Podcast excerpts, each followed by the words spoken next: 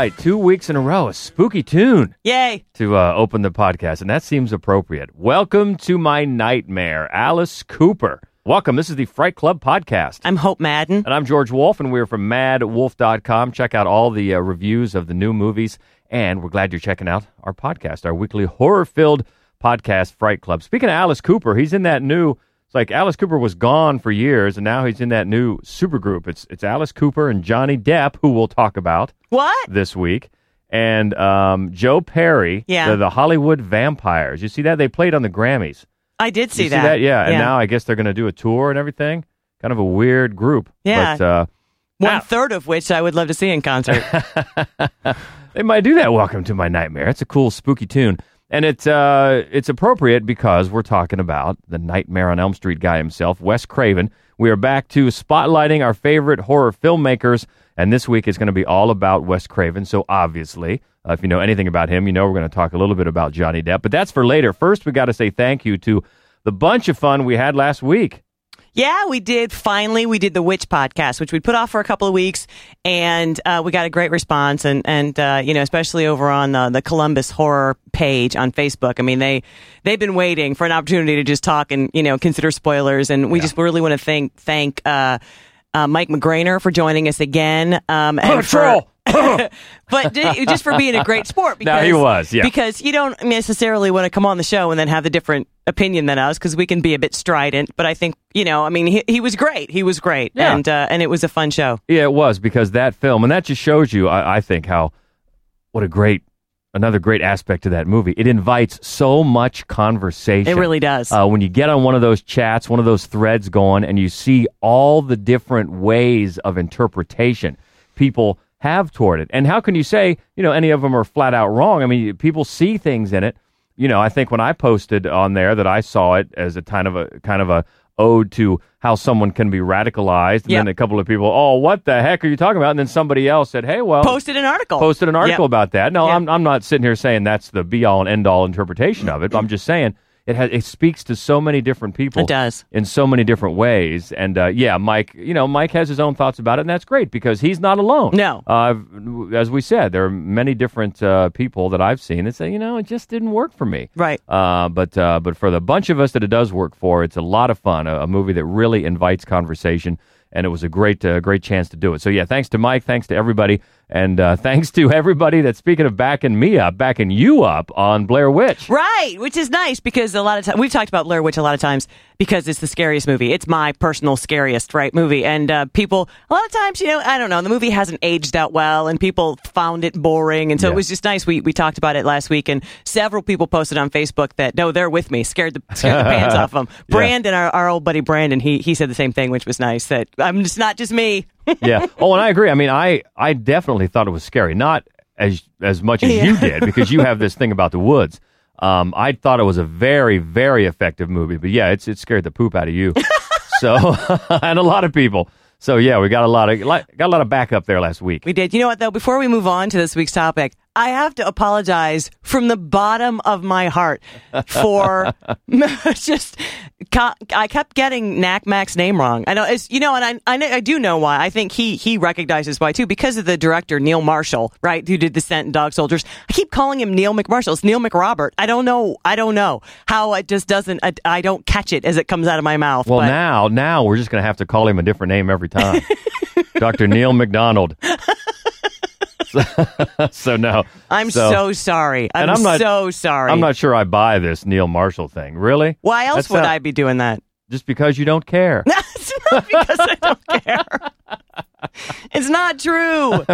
So it's Neil McRobert, Yeah, everyone. It's I'm- Dr. Neil McRobert, I'm our kidding. senior Stephen King correspondent, and I have just, I don't know what, uh, just had a stroke, I I- think. So I- I, apologize truly, Neil. I'm so sorry. I think he was laughing about it, but at the same time, Probably annoyed. I Yeah. mean, why would he not be Why annoyed? not? That's right. So, Dr. Neil McRobert. Okay, and uh, we'll, you know, it- it's a sign of love if we butcher your name. Is that what it is? that we're gonna say it is. not just not just sloppy idiocy. I think that might be more of what it is. Anyway, it was just all part of the uh, great big ball of whimsy we had last week, talking about the witch and getting people's names wrong and just uh, general fun. So thank you. Had a l- great, great, great response. And now we're back to uh, focusing on uh, some of our favorite filmmakers. And this one, unfortunately, uh, we lost. Uh, you know, kind of too soon. I think. At least it seemed like it. Yeah. Uh, but boy, what a great body of work. And it's Wes Craven, and we will start back in 1972. Uh, at number five on our list, it's The Last House on the Left. It rests on 13 acres of earth over the very center of hell. Here is the first motion picture to offer to the daring a look into the final, maddening space between life and death. The last house on the left. To avoid fainting, keep repeating. It's only a movie. Only a movie. Take as much as you can. Only a movie. Yeah, this is the first thing we saw from Wes Craven, and right out of the gate, shocking. Oh my God, yes. You know, and it's um he's made a lot of films that are very notorious, but nothing nothing like this. This is absolutely the most notorious film he's ever made, and you know he made it as uh, as a response to um you know the images that suddenly you would see of the Vietnam War. It's like all of the sudden because of you know television coverage, you know. um Graphic, brutal horror was brought into y- Every night on the news, yeah. Mm-hmm. and so and so what he wanted to do was to make a film that reflected that. So he made and and you know he's talked about this film before, uh, and he said that you know he wanted to make a movie that made you, the audience, feel like you didn't know where it was going to go, like you were unsafe, just as the characters were unsafe. This is not a great film, not by any stretch of the imagination. Um, it's it's and you know, and it, it was banned globally for many many years. It's very graphic. It's fairly gratuitous. It's very grim. Um, and actually, you know, it's funny. The thing that I dislike the most about it is sort of this Keystone Cop element. It's like they they try to inject humor with these with this cop thing that I think doesn't work at all. Um, the film itself, if you're not familiar with it, it's actually a remake of Ingmar Bergman's The Virgin Spring, which yeah, was from an- 1960 with Max von Sydow. Yes. uh, starred in that. Yeah, classic from Ingmar Bergman. It's an Oscar. It was an Oscar winner for best foreign language film. Um, you know, and uh, uh, it's a coming of age. You know, girl on her seventeenth birthday. In in in Craven's version, she and her friend they're going to go to a concert. They want to buy some weed. They buy it from the wrong people, and then later, uh, those people uh, wind up with car trouble, spending the night in the girl's parents' home. And little by little, the the girl's parents realize that they've done something horrible to their daughter. And so then uh, the film just sort of examines how quickly civilized people will turn to bloodlust and vengeance.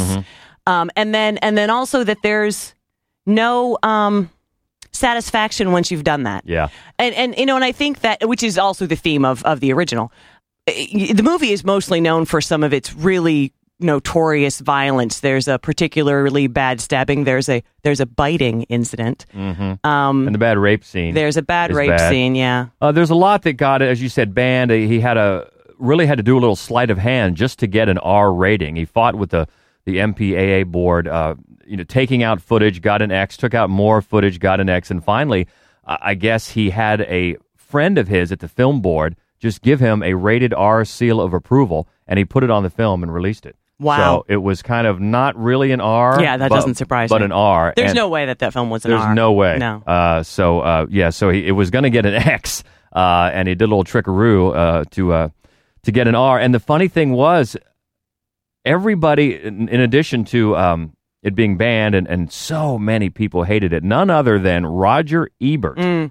Gave it a three and a half thumbs up, and he got a lot of pushback Yeah. for that about how he could support such uh, such an incendiary film. And uh, that's just another little feather in his uh, in his cap, Right. For uh, for what he saw for seeing something Yeah, in there. right? And that's the thing. I mean, um, um, you know, the acting is not great, but you know what? To be honest with you, it's not terrible. Especially the the villains; they are super creepy. Um, there is something. No, no matter what issues you have with the movie, when you're watching it, it's clear there's something to this filmmaker. There's there's absolutely something there. And also, I mean, just historically, uh, came out in 1972. Texas Chainsaw Massacre came out in ni- 10 1974. The Hills Have Eyes came out shortly after. It was sort of the dawn of a very new era. A, you know, a savage 70s is what it's often referred to of American um, horror films, independent American horror films, which is my personal favorite era of horror films, is the 1970s independent American horror films, and and this is one of them, and it is one of the movies that kicked it off. Just savage, unpredictable, low budget, yes, and flawed in many ways, yes, but but just brilliant, unsettling um, films. Well, and any and any time there's a movement like that, especially in the horror genre, you have to look at what was going on in the world or Oh, in yeah, the country. absolutely. And as you alluded to, this was all about the Vietnam War Yeah. and what people were seeing in their homes every night. Right. I mean, you, you could no longer rely on like spooky music and shadows up the hall if you were trying to startle viewers because of what it was they were seeing on TV every day. Yeah, yeah, and and also there's an, a, a subtext of is this just for your entertainment? Yeah. you know, you're seeing this. Are you entertained by this? Right. There's that going on as well. But you make a good point about seeing. Uh, you know, we see films, not just horror movies, all the time, obviously, and sometimes you'll see a movie or you'll see an actor or an actress or you'll see a, a director, and even though it's not that good, you think, you know, there's something here. Exactly. There's talent there. Yeah. I know there is, and that's what you're talking about with this movie. You could just tell this person has something, and Yeah. Mm-hmm. they'll and they'll get it. It- Maybe not this first time out, but they're getting there. Yeah, I agree with you. I'm not saying it's a bad movie. It's a hard movie to watch. Yeah. And um, you know, given the just restraints that he had with a budget, there there are some some issues to it, and also it's just irredeemably grim. I mean, it's just yeah. Um, but but um, you know, it's groundbreaking, and uh, and it's a tough watch, but it's worth watching. Yeah, and that is number five on our list of our favorite Wes Craven movies. Last House on the Left from 1972, and keeping in the 70s, and boy, keeping with a movie that uh, you don't know what was going to happen, and you were on edge the entire time. It's The Hills Have Eyes from 1977. Mister, don't take your family back in that area. The silver has been gone for 40 years now. Besides, there's nothing back in there but animals. We're lost. The old creep told you not to get off the road. What began as a vacation ended as a nightmare. Hell to pay now. The hills have eyes. The lucky ones died first. Yeah, this is really the movie that really made him and put him on the map as far as a this is someone you have to watch. But this goes all the way back to 1977 and actually you found out here this week that maybe some people of a certain age don't know him as well as we had hoped. Yeah, it's uh, it's funny. A girl that I work with, Annie, who's just a peach. She's absolutely adorable, but she's also like 23 years old. Um, and she was asking me about the podcast because we talked about the witches last week, and I told her that this week we were going to do Wes Craven, and she goes, "What does that mean?" And then you said, "Yes, I do have my dinner at 4:30 every afternoon and get off my lawn." What does that mean? Well, you know what? We're here to tell you. That's right. What it means. And uh, yeah, following up the last house on the left, it lets you know from the get-go nobody's safe. right? You don't is, know what is going to happen because it it upends your expectations of what you think is is off limits. Right. And you know, it's very much in keeping with the themes of of The Last House on the Left, but after after he made that film, you know, um, so few people actually got a chance to see it that the that the, the truth is the next movie Wes Craven directed was porn. Um was called I think The Fireworks Woman and it was like an incest porn film. And so he didn't get back to well, I wouldn't say mainstream, but even horror film work until 1977 with this movie. And um, you can tell it is a little bit more polished. The the storyline is a little bit more accessible, but he's not um, abandoning uh, any of the the um, you know envelope pushing ways of his first film.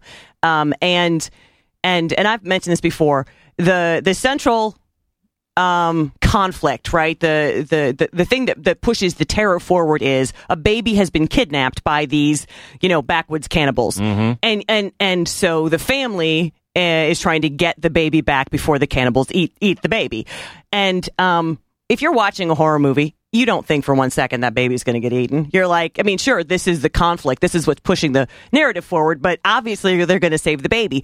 In in The Hills Have Eyes, just scene after scene after scene, Wes Craven does things. He breaks taboos that make you think to yourself, I don't know. He might they might eat this baby. You know, it's like, you know, Yeah. I mean, people are set on fire, you know, there's there are people are raped, they're eaten alive, they're eaten dead, they're they're mistreated generally speaking. So that so that and, and I'm not saying that that's necessarily like a big triumph. Woo, you know, it's just that it's fascinating to me that he started with something he knew you were not going to believe would happen. You were going to feel safe in the in the security that they were going to save the baby, and then little by little he dismantled that belief. Yeah, yeah, uh, and it's great. It sets you on edge the whole time, and really, you can't talk about this movie without the, one of the first things that comes to mind is Michael Berryman. Oh my God, yeah. Uh, now, I had as a kid, it's interesting. I had seen One Flew Over the Cuckoo's Nest because uh, I, I tried to as I was as a kid, I tried to read like books that were over my age limit. So I had read the book One Flew Over the Cuckoo's Nest, and I pestered pestered my my mom to let me see the movie, which was I believe in nine, maybe one year earlier, seventy six or seventy five. So anyway, I had seen him and and uh, a strange looking dude. Now Yeah. in that movie, of course, he's not a scary character. But then when I saw the poster and the way he's looking oh in yeah, the poster eyes, for Hills Have Eyes is awesome. Oh my! Because he's such a now he's got a condition. It's it's hypohidrotic ectodermal dysplasia. I think is how you pronounce it. And what he ha- he has a lack of sweat glands, among other things. And that's one of the things. And he's just looks so unique, and he can be so scary looking. And God bless him, he's made quite a career Yeah. you know, still working. I looked on his IMDb page; he's got stuff coming out this year. So you know, God bless the guy. And uh, but it, boy, and as far as a, a horror movie, you just look at that face and look at the, the look he was making, and Yeah. it just told you in in one image, like, holy crap! Yeah. you know, I'm scared already. Um, and it was basically, uh, apparently, it was based on the legend of a family, uh, a feral clan who inhabited and roamed Scotland's East Lothian country, and that's a bad accent. Uh, back in the early 1400s, and I and originally they were going to set this one uh, in a forest, uh, and most of the cannibals uh, were going to be adolescents, but uh, things changed along the way. But still, you've got this. You've got this feral clan, and of course they're warned not to go in there They by are, that old, they are. by old, the old prospector, No, whoever the guy who be. runs the, the gas Yeah. station convenience store. But there's always a guy like that, as always. Don't go there. But uh, and then yeah, things get get way out of hand. I actually love that it's not set in the forest because it, that would be a little bit more typical. The fact that it's Yeah. set in the desert, you know, sort of, you know, it, it- one of the things it does is um, it it makes sort of vacation land, you know, which is the you know sort of California coast. You know, they're headed to California. They're going through the desert, probably of Nevada.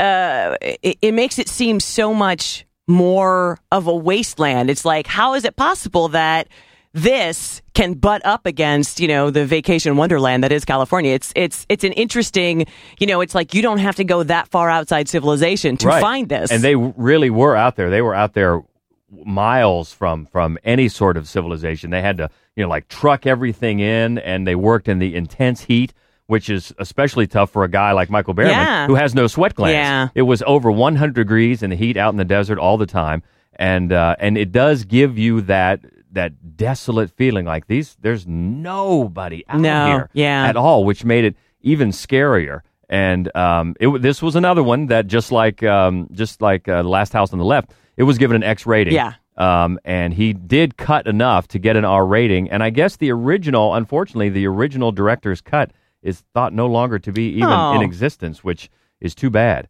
Uh, because uh, but he had to cut that one and this and did this one on the up and up, got an actual R rating. an actual R rating. Yeah, but I still, I it's rough think- enough. Yeah, it, it very much is, and and I'm surprised. I mean, both of the films, I think, um, it's you know, uh, um, the rape scenes have to be among the the reasons that that he had a hard time getting an R rating. Yeah. because that wasn't. But but you know, by the mid '70s, it wasn't just American horror; it was all independent American films that were that were pushing the envelope, and it, and it was making it, I think, probably easier for him to, you know, get something out and get the rating he was looking for. Yeah, and uh, one uh, little note: the uh, the dead dog uh, used in the uh, when the the family slaughtered dog. Yeah. Um, widely believed to be a dummy. That was a real dog. It was a dead dog that uh, Wes Craven bought from the county sheriff's department. He bought a dead dog. I guess, or or yeah, they they, they bought Beast, it. Beauty yeah. and Beast. They were the they were the two dogs. Yeah, yeah, Beauty, uh, the one that got uh, that got slaughtered. Yeah, that was a real un,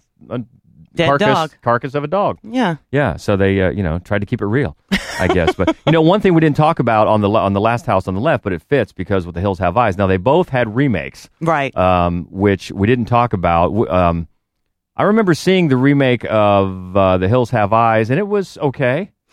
Yeah, I didn't like it um, particularly. There, you know, the cast was better. Ted Levine, oh my god, Yeah. you know, I mean, it was it was a really strong cast, but you know, it it then uh, and it was incredibly loyal up to like the third act, and then it took you into the like In- nuclear wasteland. Yeah, and, that, yeah. and um and and uh, the you know, I, I don't, I mean, rape scenes are um a gratuitous rape scene is nothing that I, I mean, you know, I'm not saying horror films are going to use that because it's horrifying. So I get it, but I mean, I'm I'm very particular about the way something like that is. I did not care for the way it was used in the remake as opposed to the way it was used in the original. The original, I thought it was strictly for horror to horrify, and I didn't I didn't think that in uh, Aja's remake. Um, and and and speaking of which, Right. I was going to um, Last House on the Left, they uh, it's interesting. They pull certain punches, the biting scene, which is uh, is like a big part of the original. They don't they don't do in the remake, and yet they have and and, and also and forgive me, this is going to be a spoiler. The daughter dies in uh, Wes Craven's original and also in the Virgin Spring. The daughter does not die in the remake, which is an interesting punch to pull. On the other hand, the rape scene goes on for like 15 minutes. Yeah, For and me, they mostly keep the camera Yeah. on her face. Yeah. uh, a lot, which really makes it unnerving. It does. Um, as I recall, but it does go on quite a ways. And Yeah. so, you know, I mean, and this is, I don't, I don't- mean to like pick nits here, but if you watch a movie like The Accused, which has a very pivotal rape scene, right? The, what you see is the men's faces, right?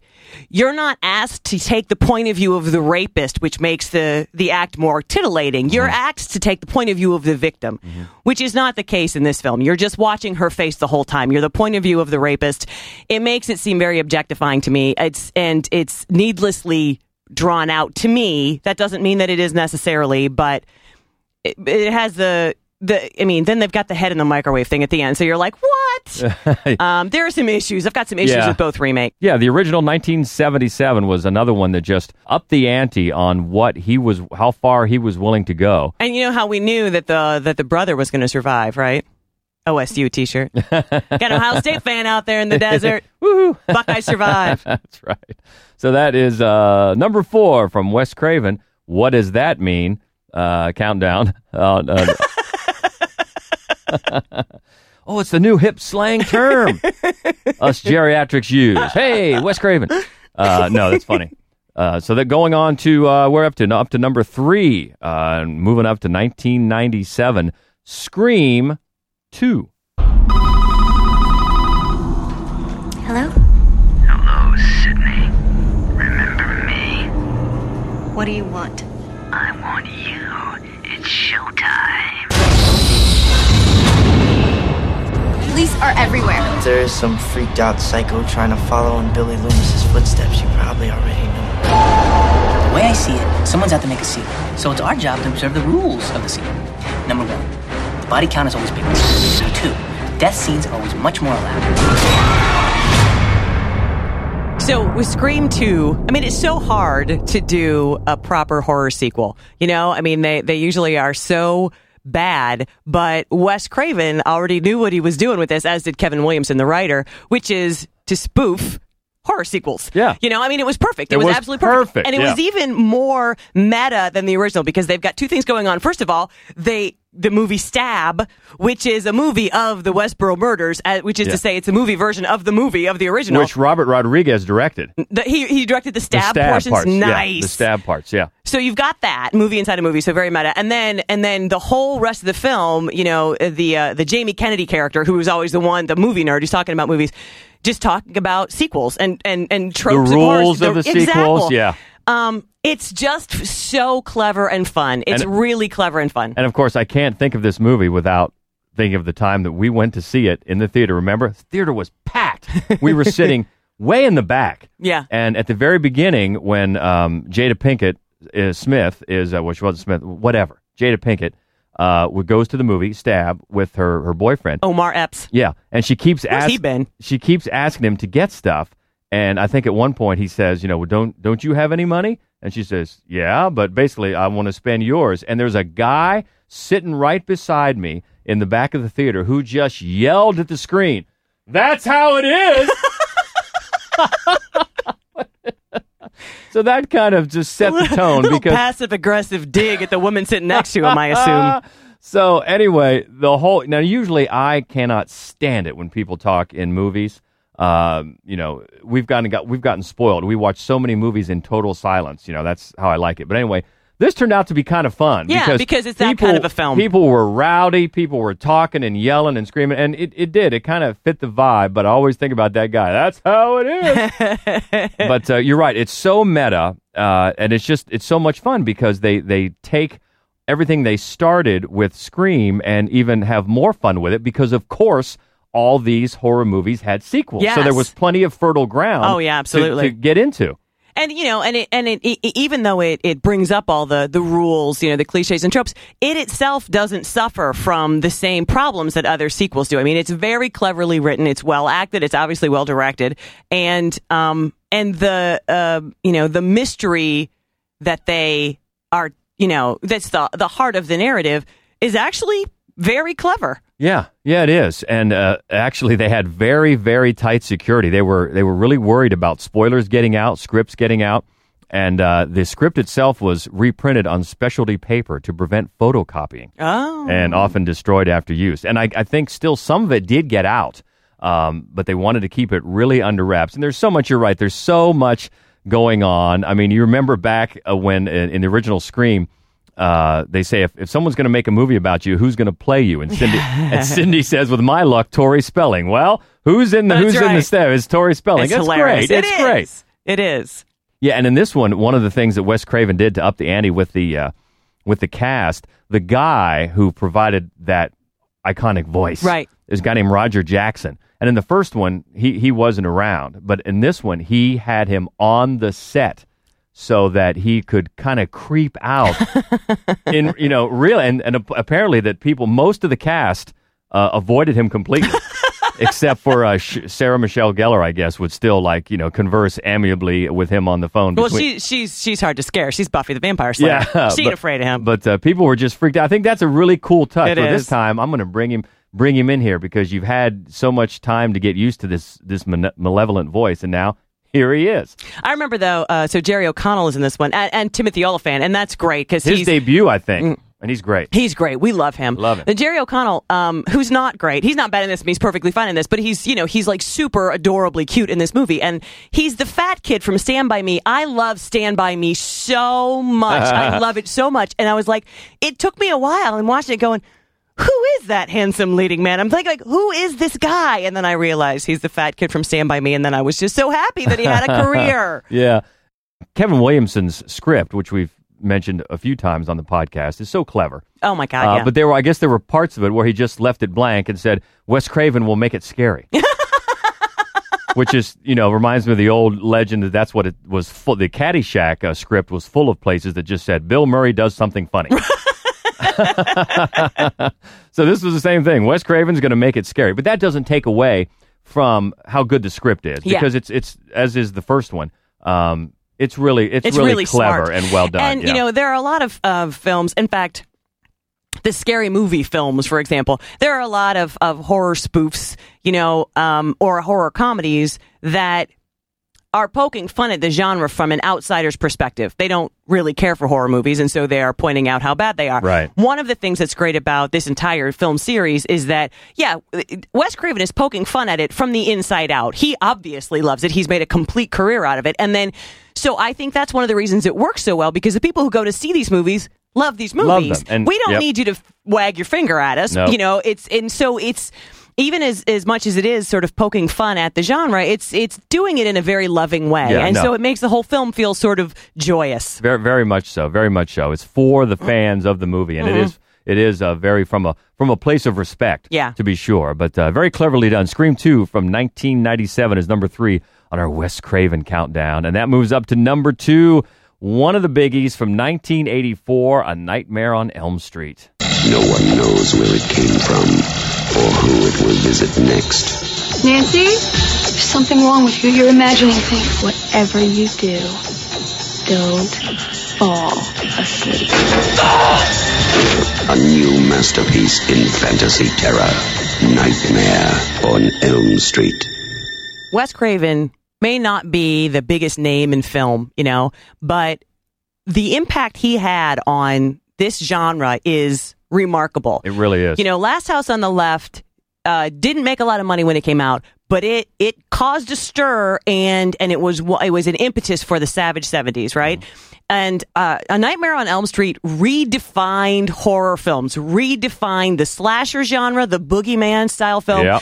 You know, it was, and it was such a brilliant idea, right? Because nightmares, obviously, everybody's afraid. I mean, that's, you know, when I was a little kid, that was the thing I was the most afraid of, is that I was going to fall asleep, I was going to have a bad dream. Now, bad dreams were the thing I was the most afraid of as a child. And so the idea to me that that dream will actually kill you, it's such a primal fear, and he executes it so perfectly. And not only did it kick off the this new wave uh, of uh, horror films, but it single-handedly saved New Line Cinema. Yeah. they were going under. They were going. They were minutes from bankruptcy. It became it became known as the house that Freddy built. yeah, very much so. And speaking of Freddy, he's only in this movie in about seven minutes. Wow. Just about seven minutes of screen time.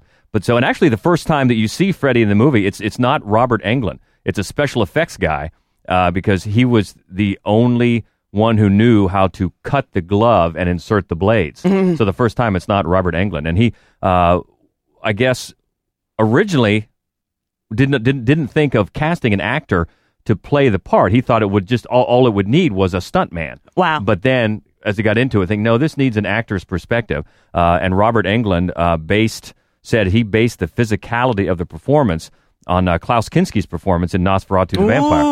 Ooh. Yeah, sort of the the way he moved Yeah, and everything yeah. like that. And Yeah, of course, yeah, yeah. he's become such an iconic, iconic figure in, in not just horror movies, but movies in general. And the one that always got me, we've talked about this before, when I saw it, When he's chasing Tina down the and the arms, Yeah, the yeah, yeah, yeah. arms were long. That was just in one of the trailers, and that just freaked me out watching that. And that was, I guess they had guys with fishing poles on each side of the alley, and they were doing a marionette thing on a set of puppet arms attached to it.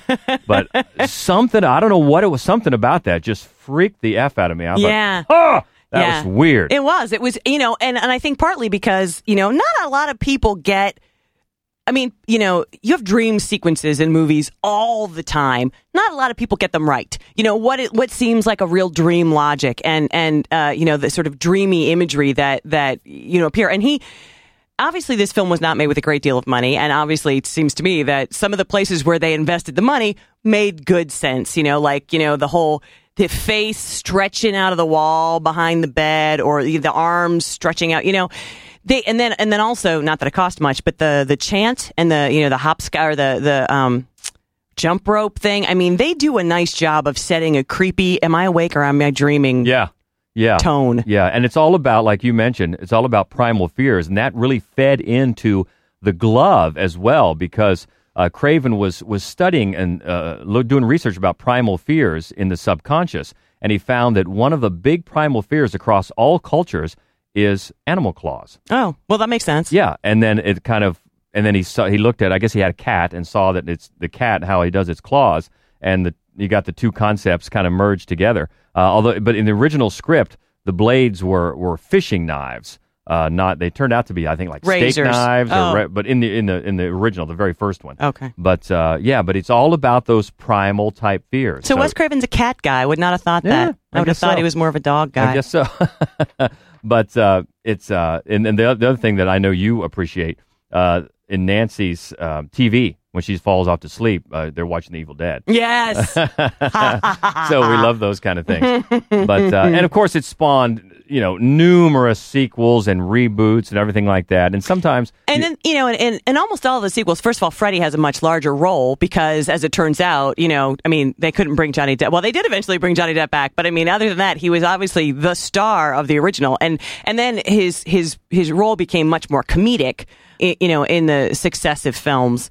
But, um, none of them ever delivered the same punch as the original, even No. though they had more money to work with, um, and and in, in a lot of cases better actors. Although they were stuck with Heather Langenkamp for almost everyone. um, and that scene where Johnny Depp dies is just awesome. it is. You know, well, first through of the all, bed and then the, it's 1984. That bare midriff shirt. Seriously, what are you in Wham? Nobody wore those. You know what else is nice? When he's uh, uh, about to die, he's laying there, he's listening to the radio, and the, the guy says, It's midnight, and you're listening to station KRGR. Krueger. Nice. KRGR. Yeah, they're very clever, Yeah, those like that. filmmakers. But yeah, and then they just sucks him into the bed and Yeah. he blows him out as just blood and pulp. Yeah, and I guess they used, I don't know, like 500 gallons of fake blood. Wow. Uh, were used in that movie. But that's that's a very iconic scene. Oh, you know, yeah, absolutely. shooting out there Oh like yeah, that. we were. I was a little kid. We were watching it at my neighbor's house on HBO, and uh, we were shouting. We're like, "Wake up!" It's just like, "No, don't You're kill too the cute, cute one." to die. I know. We didn't know who he was yet. We just knew he was way too cute to be dating Heather Langenkamp. well, that's how he got the movie, isn't yeah, it? Legend legend has it. right. is because he wasn't going to. Uh, Wes Craven didn't didn't really like him particularly, and Wes Craven's daughter was just like, "He's a dreamboat," Yeah, and he didn't see it, but he knew the teenage girls would, so he hired him, and that was obviously quite wise. But you know, going back to the beginning what you said, there's really no way to uh, to overstate the uh, influence this had No. just on the genre in general. I mean, it's just like a watershed moment. Yep. When this came out, and boom, a, a whole new genre was kicked off, a whole new rebirth of Yeah. these sort of Yep. movies, and you can trace it all back to uh, 1984 and the classic A Nightmare on Elm Street, and that takes us up to number one. And this was, I don't know, this I would guess this was a tough. Was this a tough back and forth between Little bit. number one and number two? a Little bit. But uh, this is a goodie, and we already talked about its sequel, uh, the original Scream from 1996. Someone is playing a deadly game. It all began with a scream over 911. Someone who's seen one too many scary movies. Now he's taken his love of fear Hello? Hello, Sidney. one step too far. Do you like scary movies? What's the point? They're all the same. Some stupid killer stalking some big breasted girl who can't act who's always running up the stairs when she should be going out the front door. It's insulting. Turned out to be called Scream, but the original working title was Scary Movie, wow. which I think got used later. But uh, I mean, but you can see how that would be because Oh, yeah, that, that's would- what they were doing. yes, they exactly. were taking off on the scary movie. Although I love with the with the mask, with the Munch face mask. I mean, yeah, Scream is a yeah. perfect title for it. yeah, the, the mask became iconic, the whole thing. But it goes back to a lot of the elements we already talked about with Scream 2, is that the fact that how they're lovingly sending up the whole genre from a place of respect. Right, and how they're they're they are drawing attention to the cliches of the genre so that they can surprise you with the way they implement them. I mean, it's it's just brilliantly done. And one of the reasons that this got the nod over A Nightmare on Elm Street, even though I deeply love A Nightmare on Elm Street, is that the acting is just so far superior in this film. It is. like you never have to take a step back and go, "Oh, John Saxon, come on." You know, I mean, the performances are just great, and and some of them are so funny. Henry Winkler, I mean, what a great addition to that cast. Skeet Ulrich, very which- Johnny Depp. And by the way, uh, Henry Winkler, uh, if if you notice, when he opens up his closet, uh, his black leather Fonzie jacket is hanging there, which I loved. If you loved Fonzie as a kid as much as I did, that was great. Well, there are so many little little I know. Obviously, you know, Wes Craven is in the film as the janitor named Freddie. Yep. I mean, there's just so many, just so many perfect little just winks inside Uh, this film. Linda Blair Yes, has a our buddy Linda Blair has a, has a cameo, which is great. And uh, also, one of the things I think we've talked about this before, uh, and talk about upending um, audience expectations. Now, Drew Barrymore was originally cast as Sidney in the Nev Campbell part, but she said that if she played Casey, it would make the audience. You know, when she dies Yeah. right away, Yeah, they wouldn't it would make the audience think that what's going on, Right. which is a really a, a very astute I think she move. may have been one of the producers. I I, think think, she this was, was, one of the first films that she produced, and so you know, very very savvy. very savvy because it's exactly right. You think, Yeah. oh, Drew Barrymore's a big star. Yeah. You know, that's a, and that happens a lot because it's one of the reasons why a film like, say, 7 Mhm. uh, didn't list Kevin Spacey as an actor on, you don't, In the you- opening in credits, the opening credits no. because then you would think, well, where is he? Right. And then it would, you would think one thing would lead to another. That was perfect. It's, Yeah. it's kind of the same way here. That you think a big star like Drew Barrymore is going to die in the first five minutes. Right. What the heck? Yeah. So it was a great move. Yeah, yeah. You just it, you know, just in keeping with his long career of of surprising you and, and making you realize that you you think you know what's going to happen and you don't. Yeah. And uh, one one of the other funny things, although it's not really played out as a joke, but the house um, that Casey is in when Mhm. she gets that call, Mhm. it's right there in Santa Rosa in California, and it's directly facing the house that they used in the movie Cujo, so, which is just a little, you know, little tri- trivia for the uh, horror nerds. But uh, You know what? If you haven't seen it, there's a there's I think you can just find it online now. There's a short called Night of the Slasher, which we both really liked. Came out last year. It did did really well in in uh, in festivals around the world. And um, the opening scene with Drew Barrymore. When I was watching the the short Night of the Slasher, it made me think of that. I mean, it's another Yeah. very very clever upending of genre tropes, and it's set in a living room, and you know it's you know it, it put me in the mind of the opening sequence of of Scream. Yeah, it's a really good short, and I think is it a short they made to try to Yes. get money to make Yeah. a. I would make really like to feature, see. yeah. I think there's something here with this director because it's a really good short. If you can find it, Night of the Slasher is uh, is worth checking out. We did a write up about it on our website a few months ago. Um, and I think uh, it was still making the festival round, Yep. so I don't Yep. know whether it's out there for free or not. But if it is, check it out. Anyway, uh, back to Scream. Yeah, it's it's the way they just uh, you know do the whole thing with. This is where the rules the rules started. You know, you won't survive if you have sex. You will not survive if you drink or do drugs. You won't survive if you say, "I'll be right, Right. back," which is awesome. You know, was- and that's what exactly what happens when uh, Rose McGowan she Yeah. goes for a beer. Yeah. I'll be right back, Yep. and boom. You know, so that sort of stuff is just great. Yeah. Well, and the other thing, um, Matthew Lillard is so perfect in this movie, just big googly eye, all is. teeth, goofball, you know, and, and I just loved him from this movie onward. I just think he's, he's, yeah. The casting is really, really solid in this film. And, uh, you know, the whole Gale Weathers bits, uh, you know, they just do, and it's a big group of people and they do, uh, do a great job of, of layering. I mean, it isn't just, a, it isn't just a spoof of horror cliches. It's an actually very clever murder mystery Yeah. at its heart that does truly keep you guessing the entire time. And you know what? It's again, it's it loves the slasher. It is a slasher. It's a big ass butcher knife. You know, it's exactly what you want to be seeing if you're watching you're in the mood for a slasher film. Yeah, you know, if you remember, it was actually released five days before Christmas, and uh, uh, the studio's thinking was that during that season, family-friendly movies get released, so they wanted to give an, an alternative. Yeah.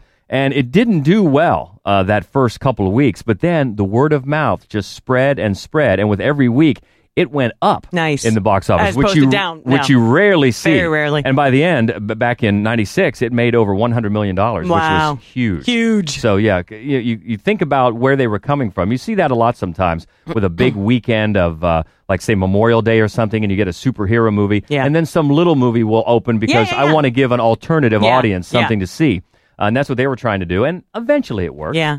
I do want to, I mean, before we give up, I wanted, to, I mean, he made so many movies and a lot of them were very good and a lot of them sucked outright. So I just want to quickly, so some of the other ones that are, are mediocre but decent, Serpent in the Rainbow, it's got some moments. People Under the Stairs, it's got some moments. It's got some bad moments too, but it's got, it's got something to it. Scream 3 is almost as fun as the first two. New Nightmare, New Nightmare is very clever, very meta, like his first really meta film.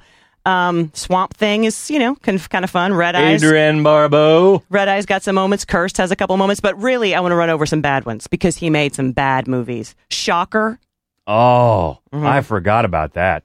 Where My that- Soul to Take. That was like one of his last ever films, and it was really bad. Vampire in Brooklyn. oh my, Eddie Murphy. Ugh. Hills Have Eyes 2. Yeah, Oh my God, was that bad? And Deadly Blessing. Behrman again. So bad. yeah. Susan or Sharon Stone. Okay, It's well, really bad. all right, so there's a few, few clunkers in there, but uh, definitely some worth celebrating, and that's what we're doing. Our top five Wes Craven movies. The man definitely earned his legendary status, and uh, that led. Oh, you know what? That leads us up to just in a few days. We're going to be doing our next Fright Club live event, and we're excited because it's just about time to celebrate St. Patty's Day. That's right. George is in here doing a jig.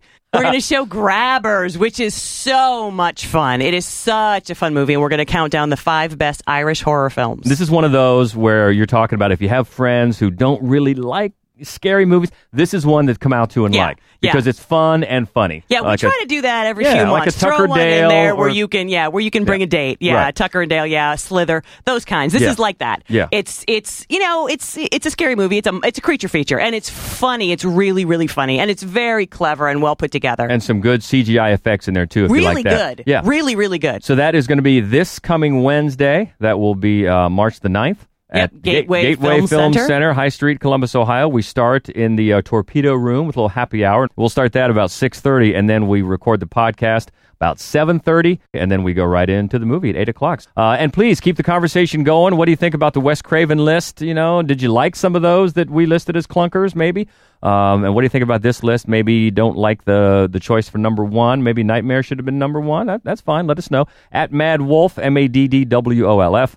Also, a MaddWolf Columbus on Facebook uh, works well, and you can catch us uh, most of the time in and out on ScreenRelish.com. And by the way, Craig, the head honcho over at Screen Relish, uh, reviewed a new horror movie out this week for us. We didn't get a chance to see it. Uh, called The Other Side of the Door. So uh, you can catch his review, and he kind of liked it. Yeah. Uh, on maddwolf.com right now. So thanks, uh, thanks to Craig for that. And you can always check us out over at screenrelish.com. Lots of ways. Lots of ways. So until then, we hope to see you Wednesday for Fright Club Live. This is the Fright Club podcast. I'm Hope Madden. and I'm George Wolf. Stay frightful, my friends. Welcome to my